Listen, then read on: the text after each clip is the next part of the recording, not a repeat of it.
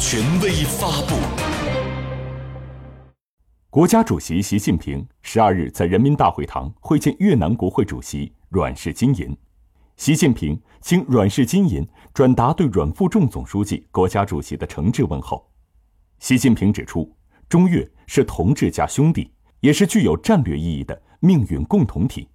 明年是中越建交七十周年，双方要不忘初心，着眼大局，弘扬友好，深化合作。在新起点上推动双边关系再上新台阶，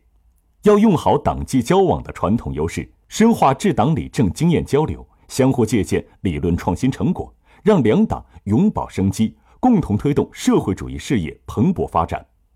要加强发展战略对接，以共建“一带一路”同“两廊一圈”对接合作为主线，推动两国务实合作提质升级，构建互利共赢的全面合作格局。要密切民间交流，让两国友谊薪火相传；要从两国和两国人民根本利益出发，把两党两国高层共识真正落到实处，以实际行动维护海上和平稳定。要加强在国际事务中的协同配合，维护两国共同利益。习近平说：“立法机关合作是双边关系的重要组成部分，对双方加强互学互鉴、推进国家建设意义深远。”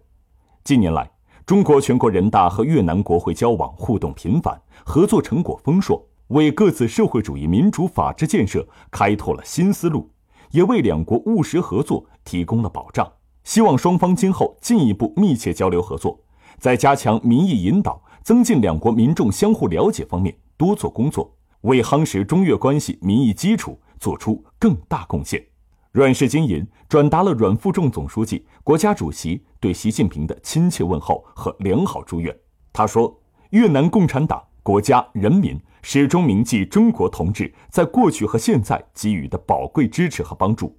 相信在以习近平同志为核心的中共中央领导下，中国同志必将完成中共十九大制定的重要发展目标。越方愿同中方一道，以两党两国领导人达成的战略共识为指引。”在社会主义发展道路上，继续坚定相互支持，弘扬传统友谊，深化互利合作，有效管控分歧，推动越中全面战略合作伙伴关系取得更大发展。